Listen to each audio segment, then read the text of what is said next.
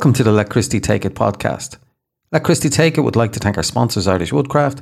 Check them out on Instagram and irishwoodcraft.ie for all your guaranteed Irish bespoke furniture needs. On this week's episode, Derek and Kieran are joined by Andy Morahan. Andy is a film and music video director who has worked with iconic acts such as Guns N' Roses, Aretha Franklin, George Michael, Pet Shop Boys, and Paul McCartney, to name but a few. We talk all things November Rain, West End Girls, and as it's Christmas, we had to ask about shooting the festive classic Last Christmas by Wham. Let Christy Take It bring you Andy Morahan.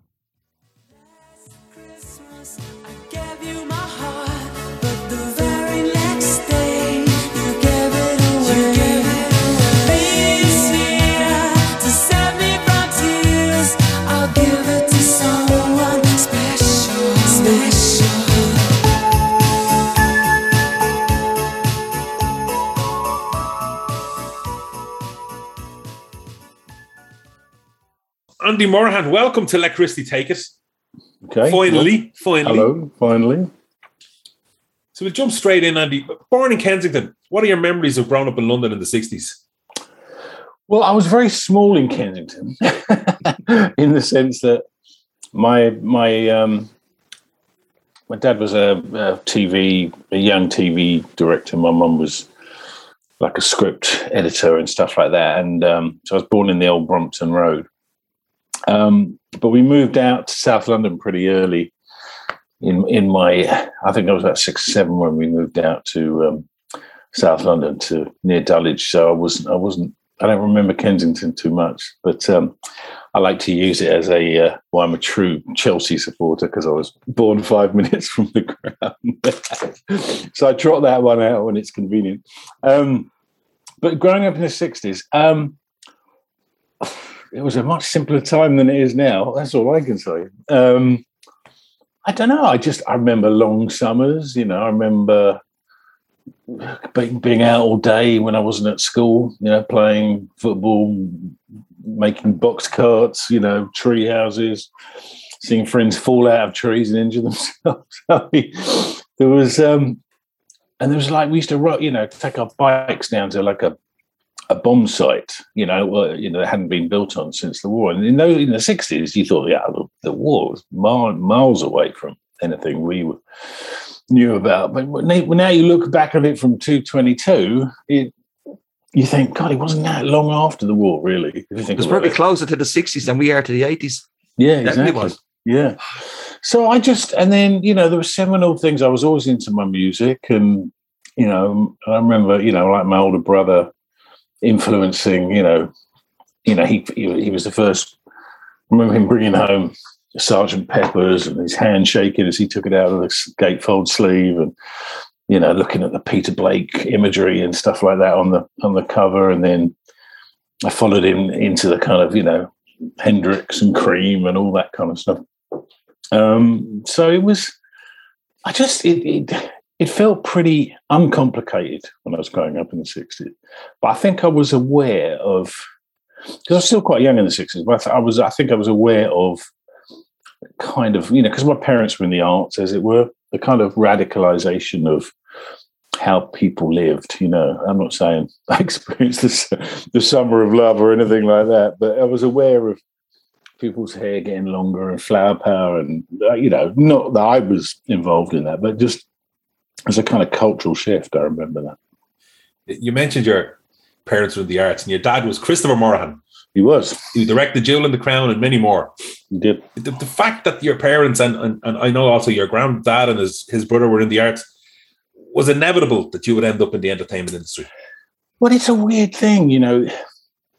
I mean, my dad's, my mum and dad's mates were writers and designers, and you know, and they used to have kind of, you know, people over for dinner and stuff like that. And you know, I remember popping my head around the door, you know, and they were drinking whiskey and smoking cigarettes, which seemed pretty normal at the time. It seemed pretty radical now, probably uh, in our, in our age. Um, but it, it, there was we were you know there was dead you know definitely stuff that influenced um you know me and my brother and my sister's kind of upbringing in that respect and uh, you know that i remember my dad pulling me and my brother out of bed one night. He was, watching a John Ford movie, and and he was saying, "Look at the big skies, boys." I think he'd had a couple of whiskeys actually, but look at the big skies. You know, that's filmmaking, and we're like, "Oh, we've got to go sleep." But you know, it rubs off because my grandfather was a production designer, and he was a fantastic artist. I've got a lot of this stuff here behind me Oh, from brilliant.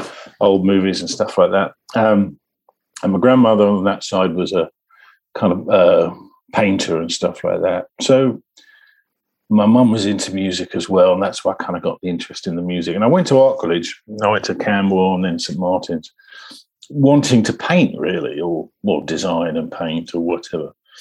But you know, it's one of those things. You know, I ended up running the film club, and I just kind of knew a bit more about film than a lot of the other students at the time. And being in Soho, which was a kind of godsend, really, because you know during what if you know in between term time we would get runners jobs in Soho and you know cutting film up and down the street and all that kind of stuff. And we saw that we were there, kind of that whole revolution from analog into digital, really. Um, but you know, we used to go, you know, hang out in old cutting rooms and see these old boys holding up little trims of film and stuff like that. And you know, if you wanted to dissolve between two images, you had to send it off to the lab for the night. You couldn't just do it on the on the computers and stuff like that. So it was um it was kind of yeah, I think it was inevitable. Go back to your original question because I I was just kind of drawn to it, and also I had a lot of friends who parents wanted them to you know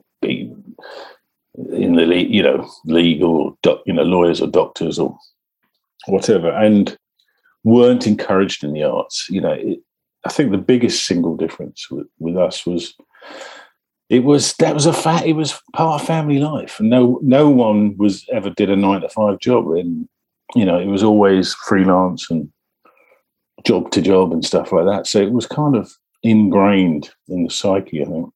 Did your dad ever bring you on set, Andy? Do you have any good stories? Uh, yeah, I have one really good one.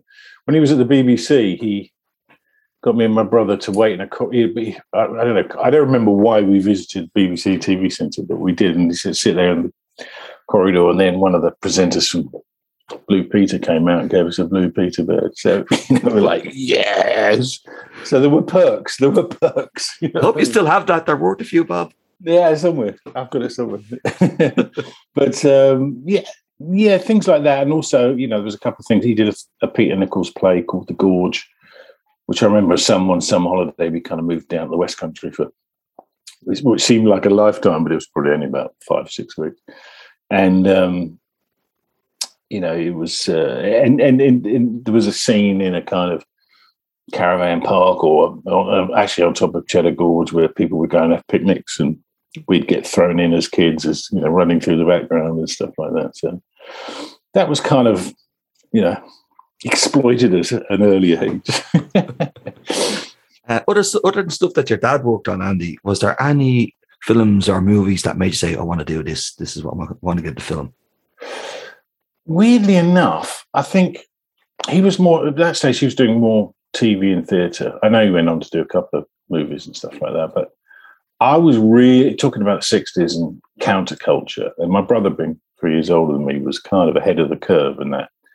And I remember being really influenced by that whole kind of late sixties, early seventies American cinema. Do you know what I mean? Like Easy Rider, Klute, and you know all that kind of stuff. You know, Godfather, One Flew Over the Cuckoo's Nest. I mean, just that's I think in a weird kind of way wanted I wanted to get more into film because of those films that were made in out of Hollywood at the time, but were essentially almost like independent films in terms of you know if you think about what Hollywood had been and the studio system, that was like their version of punk. You know what I'm saying? And and I think you know being a kind of mid teenager and you got those kind of films coming out late. No, I was well, was mid teenager in the early seventies, but those you know all those influences like that and Bowie and T Rex and it's all kind of mashed up into the like, yeah, definitely going this way.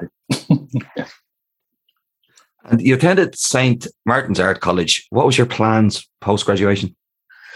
Uh, well, it's a weird thing because I went there. I did a, a foundation seventy six to seventy seven at Camberwell, and went at St Martin's, and it was you really felt the kind of post punk kind of we don't need a job, we can do anything we want kind of vibe. Do you know what I mean? Yeah. And um, so I'm not sure I had any plans. I mean, I played in a, you know, I played, everyone in the art college played in some kind of band. I played in a band, a couple of bands, and used to gig around. You know, there's a circuit in London of pubs and clubs and stuff like that. And we did all that, and the Blitz thing was going on, but I wasn't particularly into that. You know, I was more into the kind of I don't know, kind of Latin thing at the time like that. So, but it was just, I think it was just like anything is possible. You know, you're in the center of London where you've had punk, you then, you know, then you got all, you know, I used to, my sister used to hang around with, you know, the Boy Georges and the Haysi Fantayzee and people like that. And there was Blue Rondo a la Turk and there was us, which was a band called Havana Let's Go. And, and you know, it was just, I always thought I'd be doing something to do with the arts. And then, of course, in that early 80s, suddenly, you know, I'd done a couple of our own music videos and stuff like that. MTV Europe opened up. MTV America had been going for a few, few years. And that, you know, and all the first generation of music video directors were doing, you know, like, like Russell Mulcahy or, you know, um, Steve Barron or um, all those guys were doing kind of big bands like Duran Duran and Ultravox and Queen and you know David Mallet and stuff like that. And then there was a bunch of us kind of came out of college just after that. And because of MTV Europe, they suddenly, well, every record company wanted a video for every band they had, you know, was, that was on the record label. And they wanted them cheap and they wanted them fast. And that's how we kind of filled a gap. Um, and once you'd had one or two videos, you had a show reel. Once you had a show reel, you were off and running, basically. And I realized pretty quickly that I wasn't, you know, my, my love was in, you know, the, the visuals rather than, I mean, I love the music, but, uh, I, you know, I, I was a guitar player who could just about, you know, play five chords. So that was never going to be a career for me as a band member. But the, the visual side of the thing, I was all over it. And um, I realized pretty quickly that uh, that was kind of a golden opportunity, kind of in the right place at the right time. That's what my heart yearns for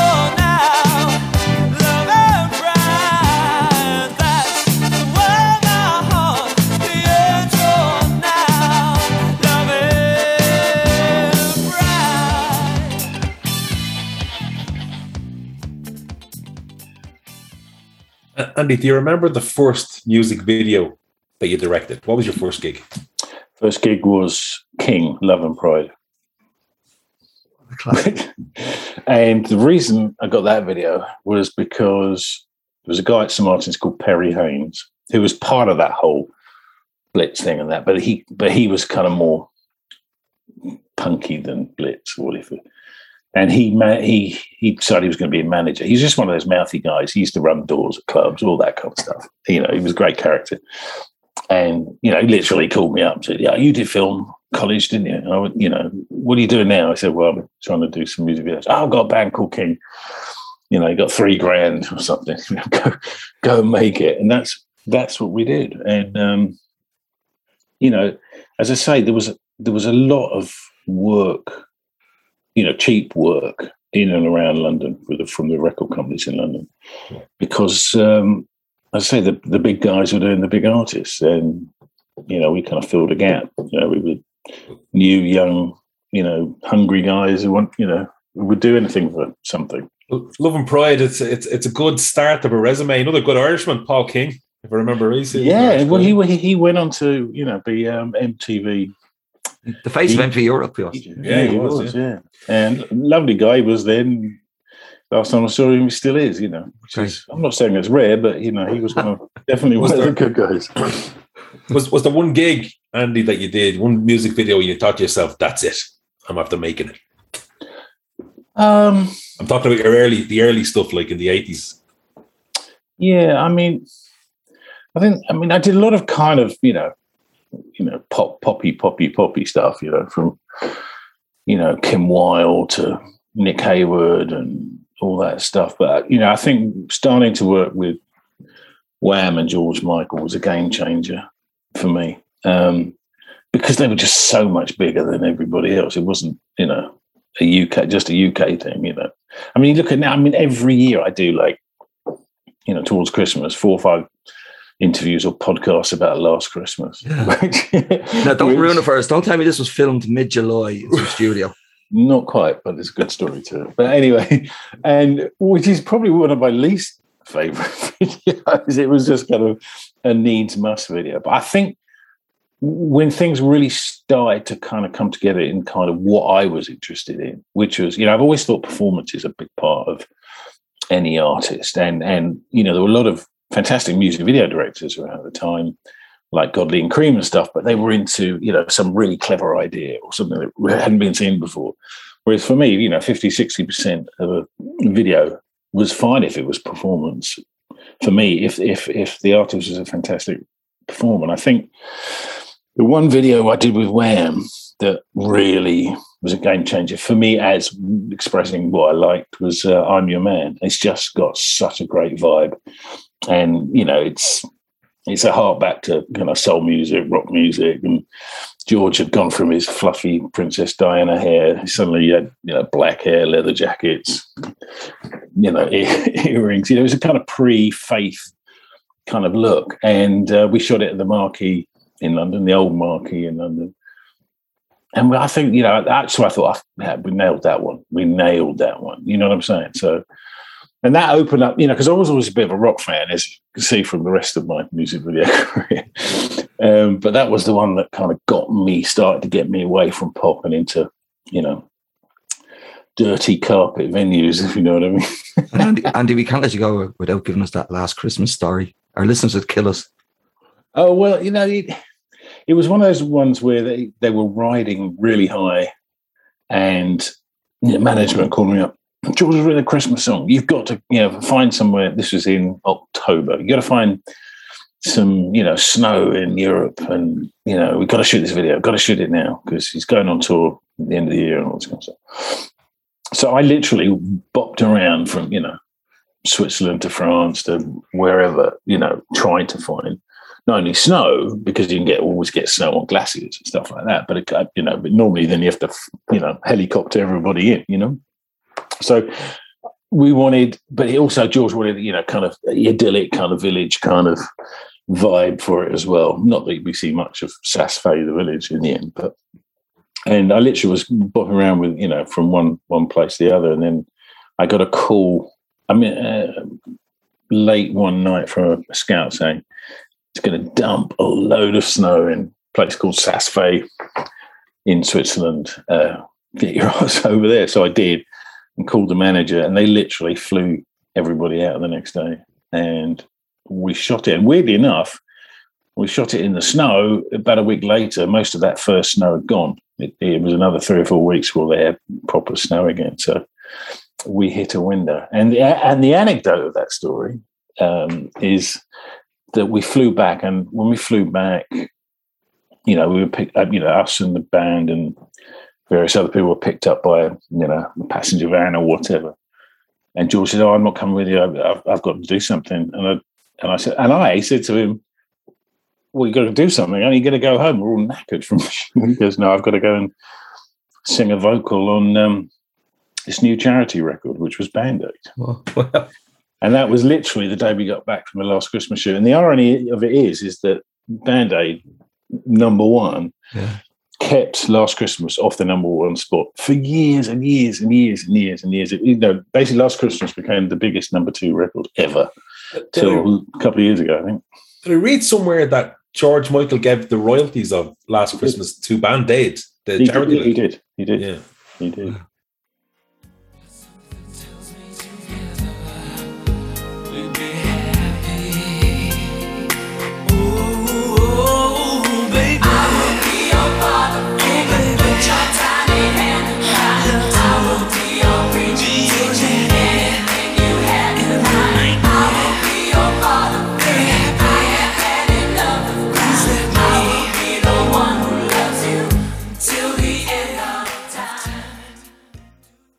Obviously that was 1984, and still relatively a young man, right? Yeah. Um, and no doubt, at least in, in England, at the forefront of the video music revolution.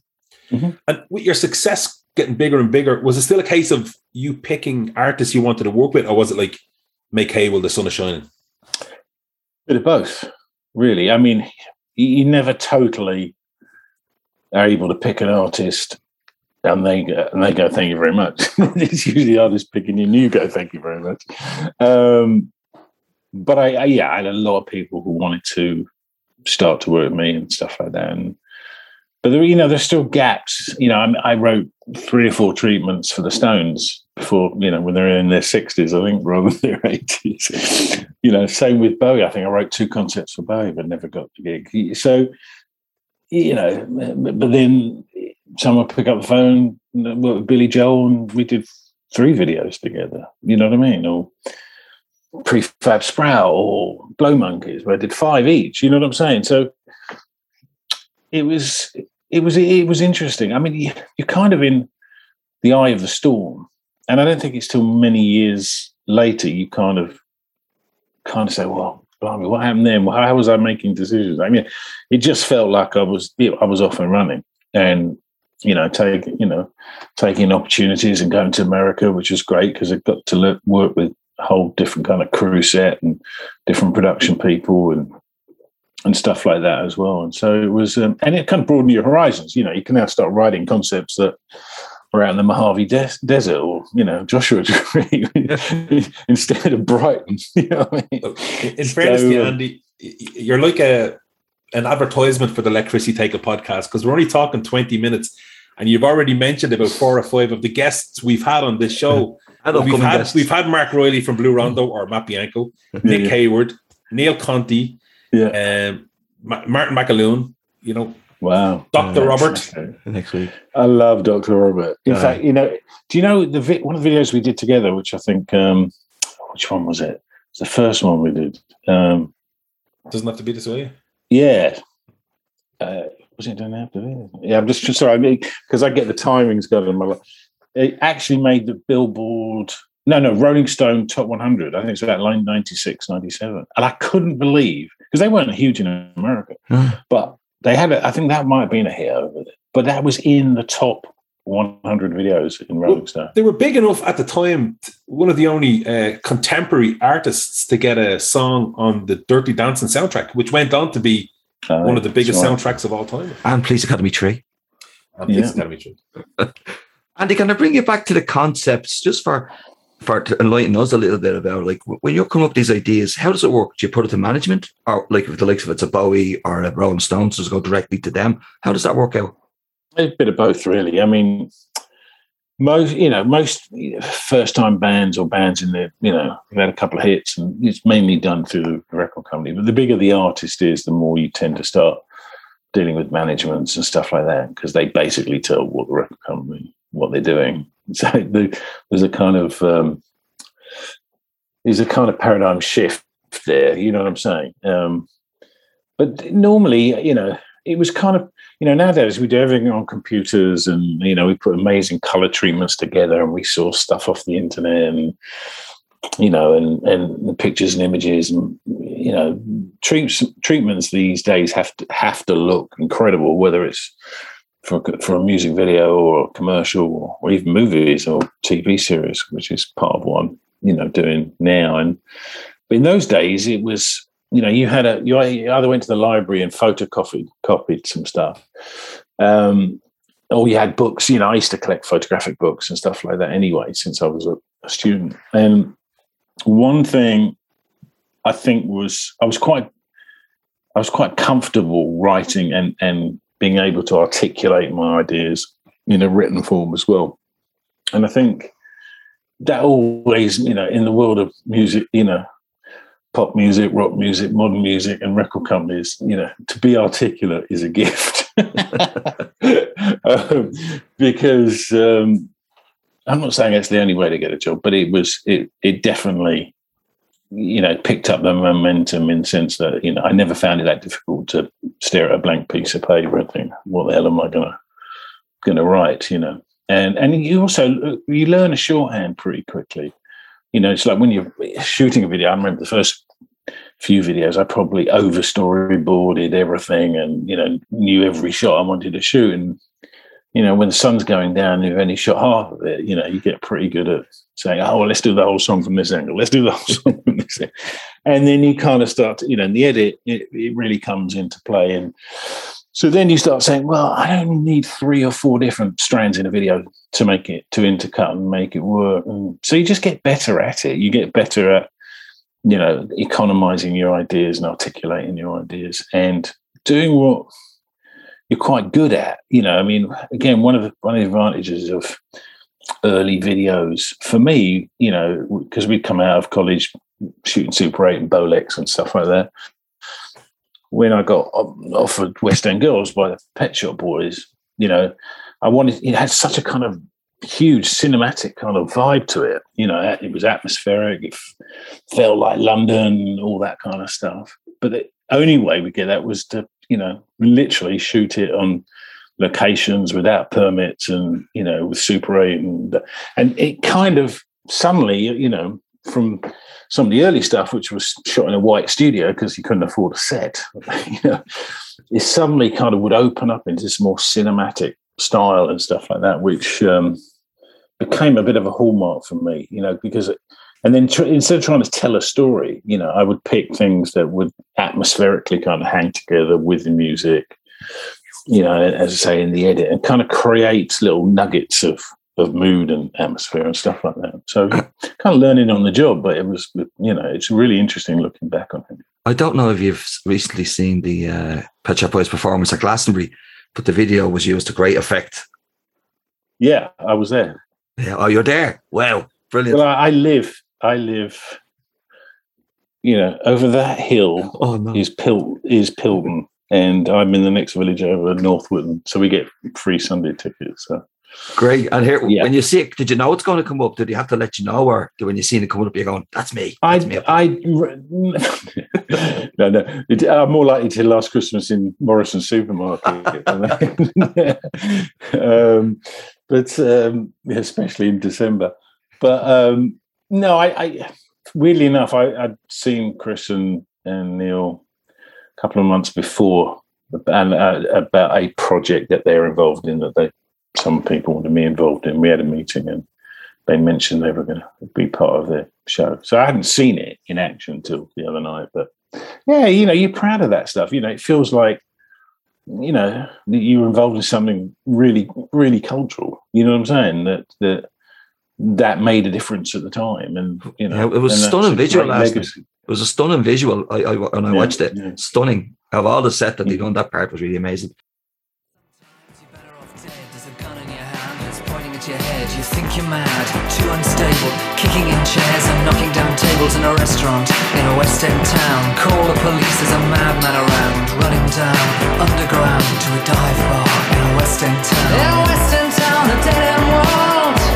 The East End boys and West End girls.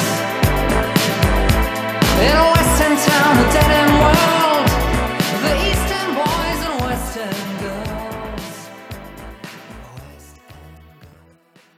Andy, you, you've worked a lot with George Michael, and eventually George is credited as co-director.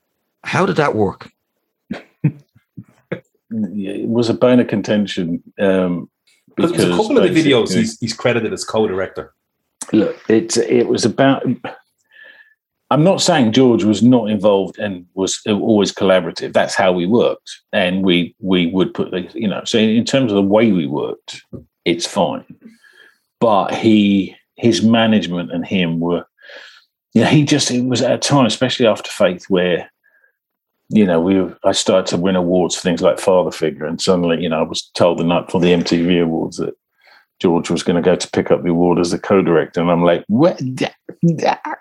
So there were times we, I had words with management about that and him, and he didn't work with me for a while, and then we came back together, and you know, whatever. It is what it is. They're the artists sometimes you know if you look at all george's albums he's you know credited as the producer of the music you know the co-designer of the you know things. And and I, you know, I've said it before in the public domain. You know, he was a control freak, and he was, you know, had an ego to support it. Which I think is the nicest way of saying it. Now, I mean, don't get me wrong; he was absolutely brilliant for me, and you know, my career tra- trajectory and stuff like that. And a great bloke and very supportive. But there were moments where he would take it a little far. That's all I'm really prepared to say. Okay, okay. okay. Andy, as the 80s end and you head into the 90s, how did you change your approach moving into a new decade? I well, I kind of got punched in the face in about '92. Don't mean literally, but you know, I talking about the George Michael connection. You know, Axl Rose had seen Father Figure, which was a video where George doesn't perform, and one of the co-directed videos. Um, and he wanted, you know, he wanted to some, you know, big cinematic thing. He had an idea for a trilogy of videos, and you know, we did "Don't Cry" and then "November Rain," which has become. I mean, that is the video that keeps on giving. I mean, again, more than last Christmas, I, I seem to do, you know, twenty podcasts a year or interviews a year about November Rain, and um, and because it's done nearly two billion views on YouTube, it's it's just it, it's it's like an unstoppable train. And um, as soon as we had that, you know, kind of huge success, and don't get me wrong, it was like Spinal Tap. You know, along comes Nirvana, like you know, the great, you know, kind of punk thing, and and fucking knocked it. Excuse my French, knocked knocked it to shit, basically. And you know, you suddenly go, oh, oh, have I become as big and verbose as that um, as you know guns became you know so my little kind of i don't know if you've ever seen a video called garden of eden but um, i did like a one shot punk video with guns and roses on the end of a shoot and that was kind of my my lasting statement was like you know i haven't forgotten where it came from but um so yeah going into the 90s and and i'd had such an amazing run at music videos and i wanted to do you know, I wanted to get into other stuff. I had young kids. You know, and I'd been kind of commuting. Everyone thought I lived in LA, which I didn't. You know, I was literally doing jobs there, doing jobs here, and you know, it's just bonkers kind of scheduling. And I wanted to slow down a bit and kind of maneuver it into either films or commercials or whatever. Just, I guess now looking back at it, more as a kind of rest. I mean, to sustain how many videos I did over, you know, 10 to 12 year period was probably too many. It was upwards of 50 coming, leaving the 80s, heading into the 90s. No? Yeah, I mean, uh, yeah, it allowed me to pursue, as I said, you know, to pursue things that were, you know, more of my kind of taste, whether it was rock music or, let's say, Prefab Sprout or Blow Monkeys or whatever. You know what I'm saying? You know, stuff I liked. I've always quite liked the eccentric side of pop, not the out and out pop rubbish, but kind of eccentric kind of pop and, and great songwriting and a kind of quintessentially kind of British kind of anarchic approach to music and stuff like that. So I also I was tired of traveling. So I literally we came back forth from LA and and um, even though we never really lived there, but just I just kind of cut it out of my my in tray for for a long while, and and I felt I also felt I really felt there was a momentum change with the whole Nirvana grunge Seattle thing, which was fantastic. It was exciting and. But it kind of, you know, I was suddenly in that box of, oh, he just makes, you know, big spinal tap kind of video. Derek, you jump in with your next question because while we're on the Guns and Roses, go on. Because uh, honestly, the, the, the, the, the answer you just gave there, Andy, answered about three of our questions.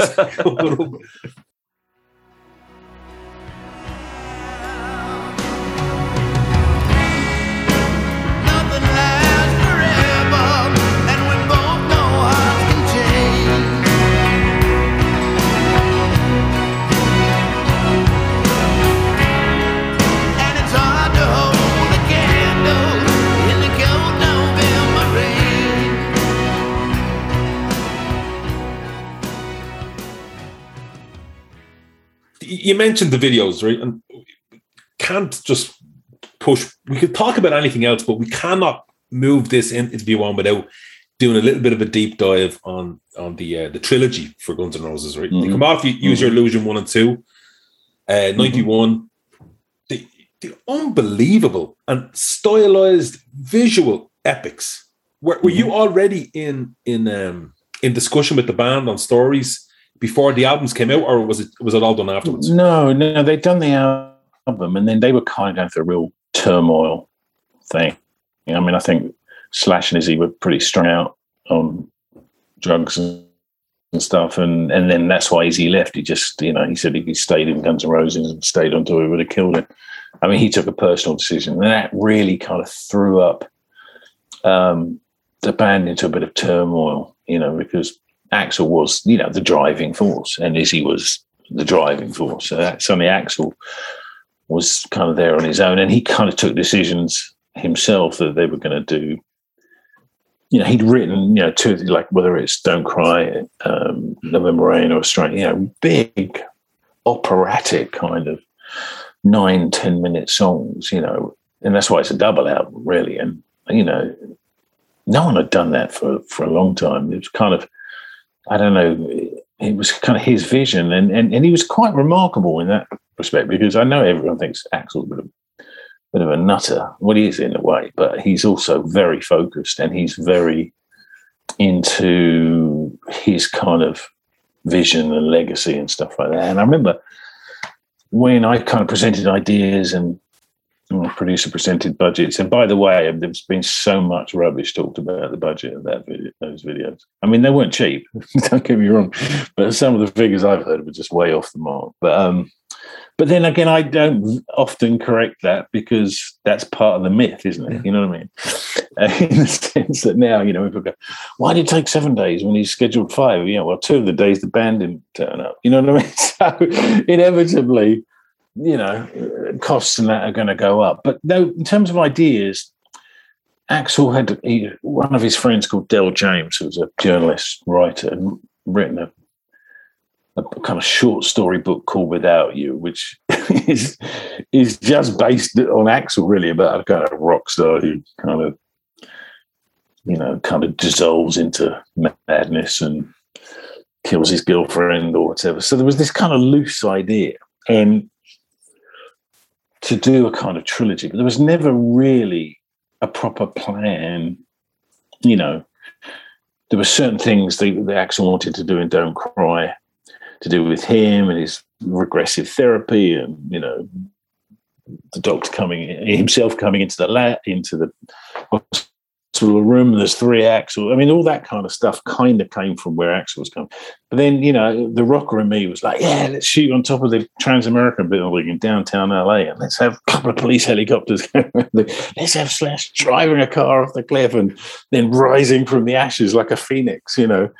And so they kind of let me play with it. And I also kind of knew however long songs were, I didn't want to shoot a, a- what I call a linear narrative, an A to Z narrative. And one of the talking about that kind of counterculture movies or directors that I loved growing up was was Nick Rogue, who did performance and stuff like that. And there's a movie I, you probably know called Don't Look Now, Yeah. with um, Julie Christie and Oh, uh, Sutherland.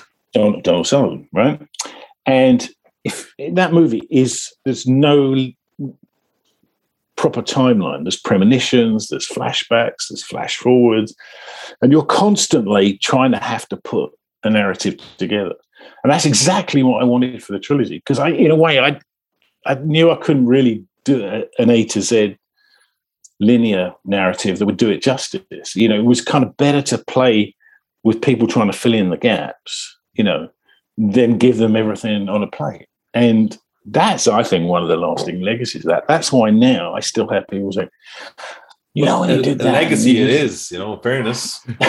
Would you ever do a But it- Coppola and a director's cut, put what- yeah, like the Godfather trilogy, and put them in the right order? If I could get hold of the footage, I might do. but I mean, the, you know, the thing is now, since the Guns have come back together, you know, they're managed by three or four different people. You know, Duff's got his own manager, Axl's got his own manager, Slash has got his own. Man- you know, and it's so hard. Apart from them getting on stage and playing, all the way around the world and making fortunes, getting anything else done. I mean, they've been planning to go in the studio for the last three or four years again. Hasn't they've done one or two tracks? It just hasn't happened. It's just it's a complicated situation. You know what I'm saying? So, you know, we shot on the Use Your Illusion tour. We shot. I, I had a cameraman and a camera assistant on the road with guns for two years, and all that footage has never been seen, and it's all sitting in a vault in LA. Well, there's, a Imagine what special, there's a special for there's a Disney special coming up. Well, well, they absolutely should be. Yeah. But I think you know someone's going to have to get their checkbook out for, Yeah. for them to even think about it. I think money, money talks, doesn't it? You spoke about the mythology, right? And you, you you know, there's people talk about the budgets, and uh, and th- there was talk that the budgets for the three videos was just colossal.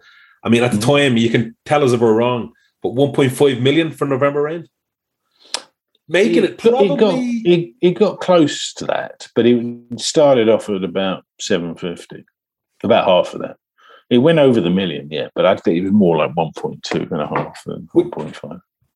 in the early From 90s, memory. Andy, let's say the budget's 1.5, 1.5 million, probably one of the most expensive, if not the most expensive music. No, it video. wasn't. It wasn't the most expensive. No, I mean Jackson was regularly spending a lot more than them. So, yeah, but Scream, I think it came a long time later. One of, let's say one No, them. but Thriller. Look at Thriller. Thriller. That was like So Thriller was more was than 1.5?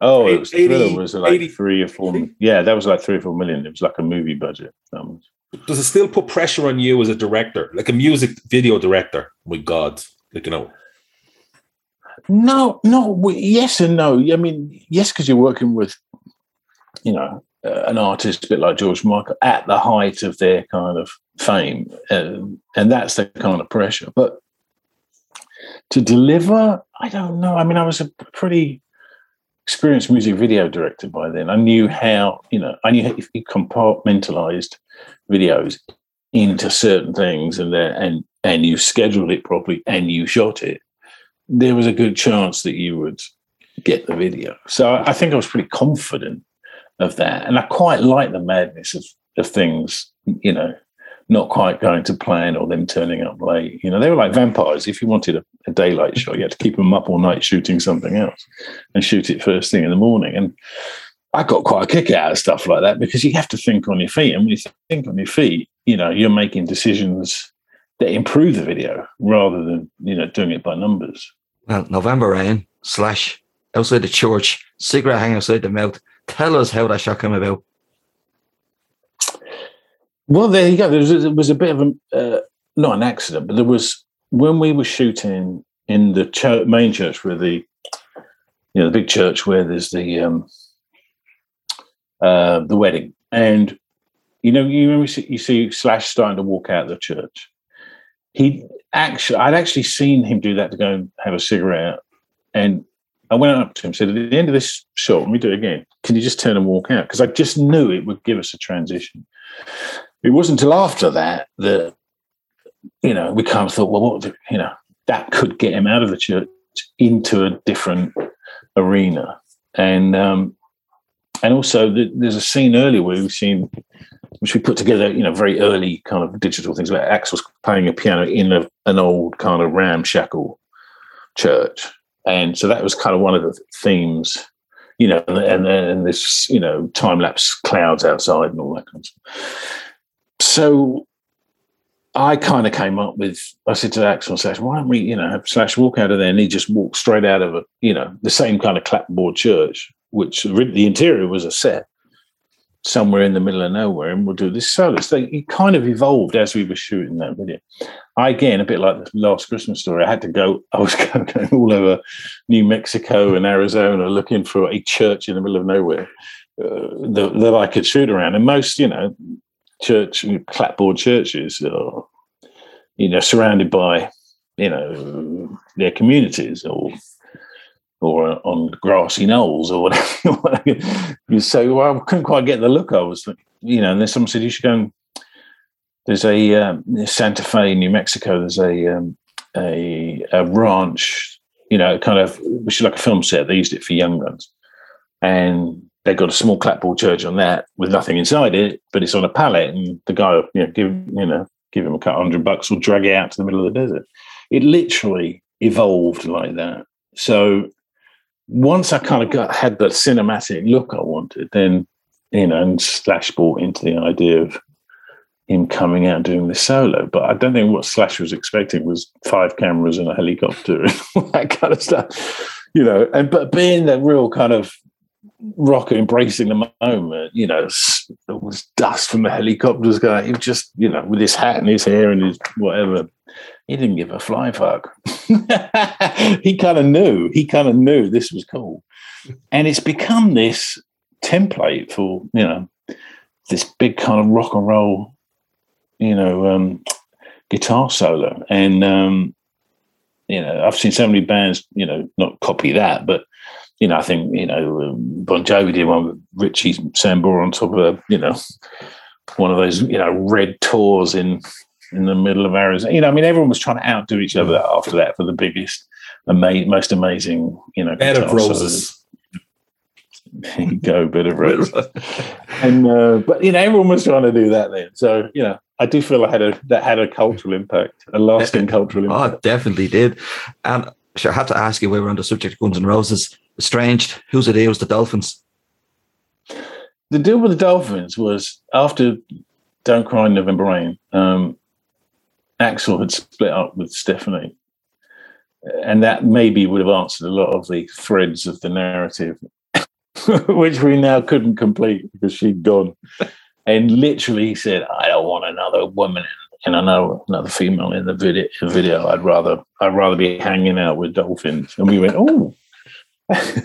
oh, that's very spinal. and Bob's your uncle. We did it.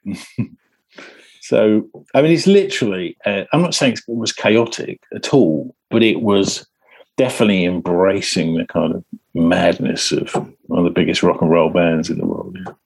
From the dawn of time we came, moving silently among you. Immortals. Throughout the ages, he has traveled through time, fulfilling the prophecy that there can be only one. But the ultimate evil has found him. His name is Kane. Highlander's out there somewhere, and he owes me 400 years. One is a master of the sword, I know who you are. You're Connor MacLeod, born into the clan MacLeod. the other a master of illusion. Some say he's the devil himself. Two enemies from another time are about to collide in this one.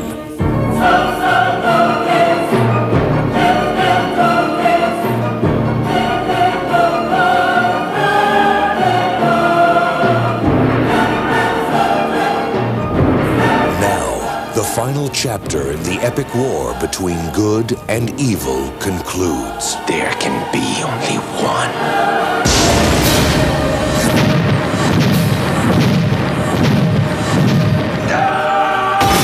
Highlander, the final dimension. I want to move away from the, the music videos just for a little bit because myself, Kieran, and Mark, the whole Electricity team, are fans of the original Highlander movie, Russell Mulcahy's Highlander. Right. Now, famously, you rec- you uh, you directed Highlander three. How did you get the Highlander three gig? From Guns N' Roses videos, really. Um, but it was kind of on the end of all that madness. And my, my brief, because number two, Highlander 2 had been such a disaster for everybody, I think. No one really understood what the hell that was. Um, kind of futuristic and stuff like that. And, and my brief was going to try and get as close to Highlander 1 as possible. So, you know, took it back to Scotland and all that kind of stuff. And, um, but it was from the Guns and Roses stuff. But I didn't have the greatest experience on that. I, you know, because there were a lot of producers at that stage. They pre-sold the movie, you know, in sales for a fortune and gave me about a third of that to make the film. And I was stuck out in Montreal for most of the time, doing it in minus 20 degrees over the winter. And I, I just, some of it's fine, some of it I really like, but some of it is, mm, it's okay. You know what I mean? And it's, um, I'm glad I did it, but maybe because I didn't want to make movies right that at that moment because I was away from the family for, for too long. If I'd known I'd been out, and I thought I was only going to be in Canada for three or months, and I was definitely, yeah, I would have thrown the family out. And it just kind of put me off doing movies at that stage of my, life and my career. I just, I, I could just see the madness kind of continue if if um, if I'd kind of pursued that. So I kind of I'd had the kind of Nirvana moment, had the the movie moment, and I was just like, I'm going home. I'm going to keep my head down, and maybe you know forge some commercials and be at home a bit more. You know, to be around family and stuff. So, you know, and I had I'd had a pretty amazing 20 years at, at, to that point, or 15, 20 years. So it was definitely I took a kind of personal choice to kind of backtrack a bit. And as you said, the experience wasn't great in the movie, but did you decide to ditch the alien subplot or was that told, let's move away from that completely? Yeah, I mean, they, they'd got rid of that already, the alien thing. What Yeah, the- they wanted. Yeah, And I wouldn't mind, but Russell Mulcahy directed part two. he did. But How can it go so wrong? How could it have gone so wrong? I don't know. Anyway, uh, they were in, they shot it in Argentina. They were stuck down there. You know, the stories I've heard, they're all stir crazy and everyone was fighting, you know, because the first one had been this, you know, successful movie and, you know, success has many fathers, you know, and, um, you know, Christophe Lambert wasn't on top of his game at that point. You know, he's now sober and stuff like that. But, you know, he won't mind me saying that because he's proud of being sober for 30 years now. But um, I think they had, I don't know, you know, I can't really comment on it. It wasn't my film, the second one, but they, they had a lot of, lot of problems, I think, doing it and agreeing on what was the way forward and, and all that kind of stuff. And so when I got it, it was like, you know, we're going back to, you know, going back to our roots, as it were. And, but unfortunately, you can't have uh, Sean Connery. Great. Now, what am I supposed to do? given a Um, kind of a poison chalice almost. Yeah, but I loved, as you said, I loved the first one. So it was it was a challenge, and some of the sequences, like you know, he when he kind of you know retrenches to Scotland, and uh, you know, we actually shot. You know, he didn't have drones then. He actually did that in hail and sleet around you know the coast of Scotland. That, you know, that's kind of stuff really works. I, really like a lot of the music we did with um, Rena McKenna. Was no, um, what's her name? Um, Canadian um, artist. I think of her name. It's like Lorena McKenna, but it's not, if you know what I mean.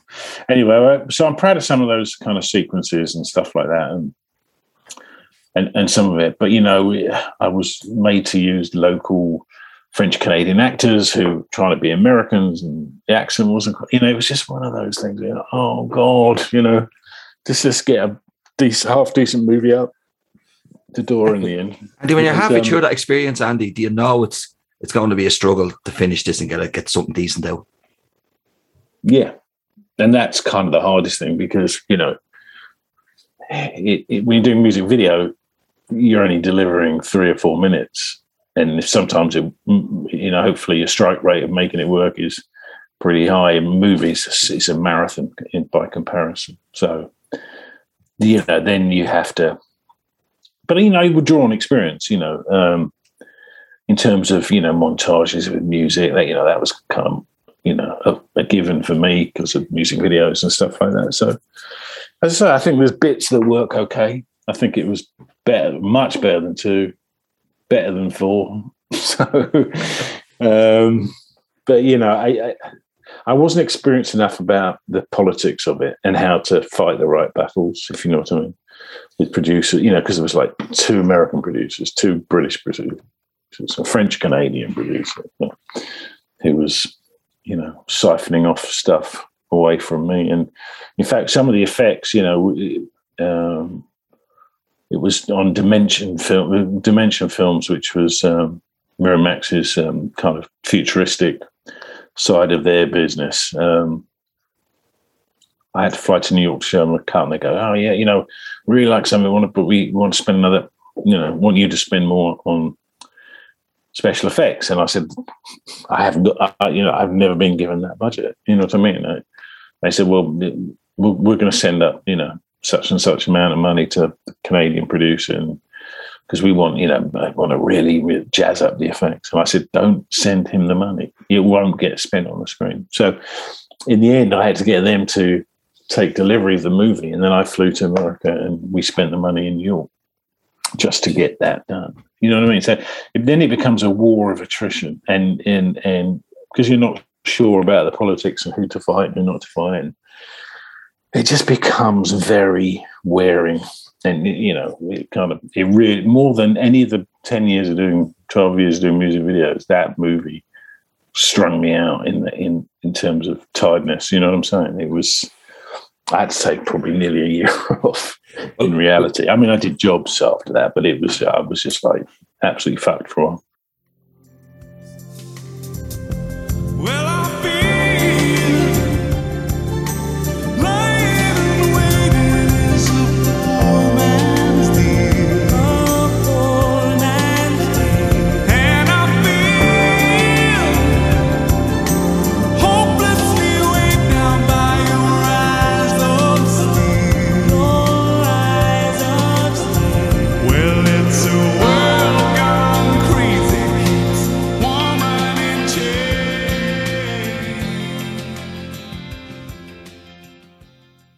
And we've talked about some of the artists that you've worked with, right? And some of the biggest artists of all time, can, Michael Jackson, Billy Joel, and we mentioned Friends Electricity Taken podcast, Prefab Sprout. Mm. Of all of the musical projects you've worked on, of all the gigs you've done, has there ever been one where once it was finished and it was out in the world, you kind of sat back and said, I could have done that better? There's always a few. I mean, I've always said, you know, making a great music video is a, is not about the, just about the video. It's it's having the right artist at the right time with the right song, and then you've got chances. You know, if you can hit a home run, you hit the sweet spot, you've got chances. Sometimes you have the most amazing artist, terrible song, great video. Sometimes you have a terrible artist, great song. you know, whatever combination you want to put together. Um, but when it when when there's a home run, it you know you know it happens, um, and yeah, there were there were a few. Yeah, I don't know. It's hard to pick them out, you know, because I probably filed them away into my into my kind of you know trash bin, um, into the oh know, no drawer. mental trash bin. Yeah, um, there's always there's always things in a lot of videos, even some of your best videos, you wish you'd done a, a better job on. I think you know what I mean. Um, I mean, last Christmas was an example. I mean, I did it because I was working with George, and in a way, I wish I'd kind of bothered to make it a bit better than it was because I now it's become such such this huge, you know, myth. I mean, you couldn't get two more different videos than Last Christmas and November Rain, and and for years I was like, you know, oh God, why did I do Last Christmas? Because you did, you were working. That was you were his guy, and that was it. But I think you know that's one that was left out there. I wish I'd spent a bit more time fighting for, like, say, another day and shooting things a bit better.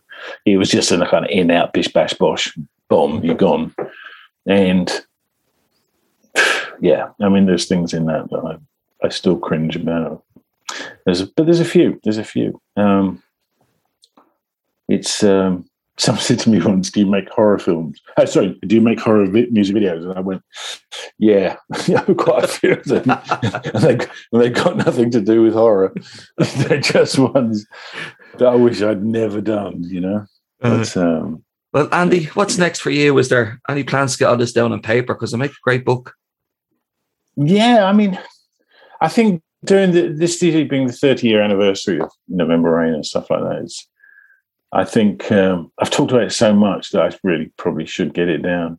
I mean, I started writing some notes about all the people I've worked with and stuff like that, and um, you know, just just yeah. I mean, it's uh, I mean, one of the projects I I want to do, which I've pitched to the estate, is of George Michael, is that um, is to do a kind of in depth kind of analysis of all his videos, not just the ones I did, but you know, whether it's Fincher's Freedom or you know, Big TV, you know, did the one with Mary J. Blige or stuff. You know what I mean? It, and I know most of these people, and I I've given an idea to kind of curate a real, you know, kind of collectible you know, coffee. I hate the word coffee table, but you know, like a coffee table. But that uh, there's been so many kind of salacious documentaries about George and the end of his life and his demons and his, you know, whatever he was doing and how happy he was and stuff like that. And, it, and, and there's been so much negativity out there about him. I'd like to do something that has,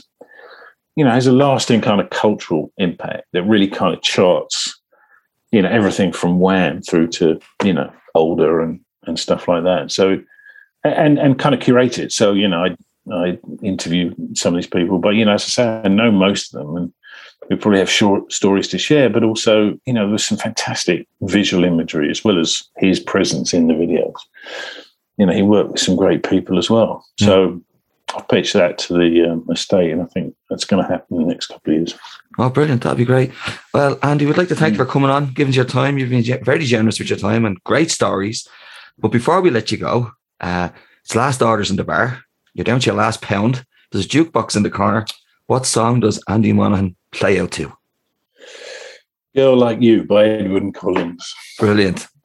Yeah, that's one of my favorite favorite songs. I just love the sound. I love Orange Juice. I love Yeah. Edwyn Collins. I mean, I just and it's that is such you know, it's almost like perfect. I can't fault that record. In fact, when you sent me the email again, I kind of you know because there were various contenders where I won't talk about because you only wanted to hear one, but but it it just I just realised it was my favourite song of all time. I think.